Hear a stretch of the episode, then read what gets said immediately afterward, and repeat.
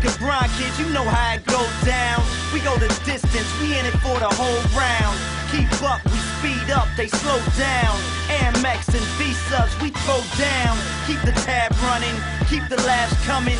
After exploring the ruins of a Greek theater in Taormina, Sicily, I decided to head inland to catch up with my friend Antonio Benanti on his family's vineyard near Mount Etna.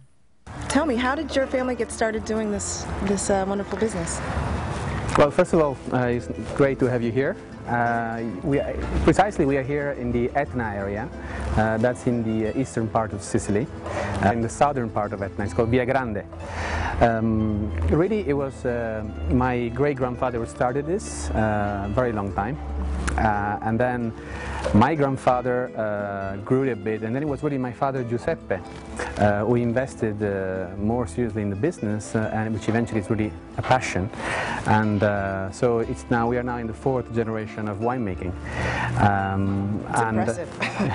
thank you. And what type of wines do you produce? Uh, we mainly focus on uh, local varieties. So here on Etna we have uh, Nerello Cappuccio, Nerello Mascalese. These names, uh, hopefully you'll get used to them when uh, they become more popular in the US. So it's mainly autochthonous grapes. Uh, Nerello Ca- Mascalese, Nerello Cappuccio and Carricante. They are the famous ones from Etna.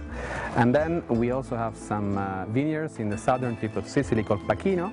And there you might have heard of it. It's called Nero d'Avola. is the famous variety. Cool. So let's go taste some wine. Okay, let's go. Okay.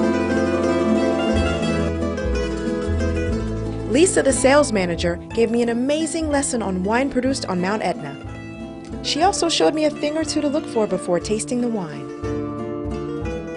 You have to, we- we're standing, we're doing this, but you have to look at, um, okay, the, we call them the lacrime. You see the tears here? okay? tears, yeah. This tells you actually how much, how, how important the wine is. Actually, the first thing is the noise, because sometimes when they do the wine tastings, when you, no, no, when you pour the glass of wine, you can understand if the wine is a glass of wine. Sometimes we have those passitos, you know, the dessert wines? Yes. They're, they're more dense.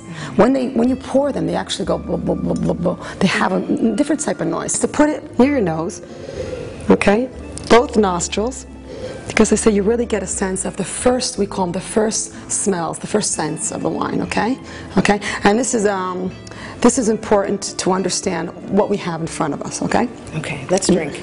salute. The quality and character of the wines here in Mount Etna is incredible. The terrain, the climate, and the indigenous vines create for such a wonderful variety that can't be duplicated anywhere else in the world. Mm. All about the wonderful wines From Etna. at the Benanti Family Winery. Thank that you. Yeah. That's right. Perfect.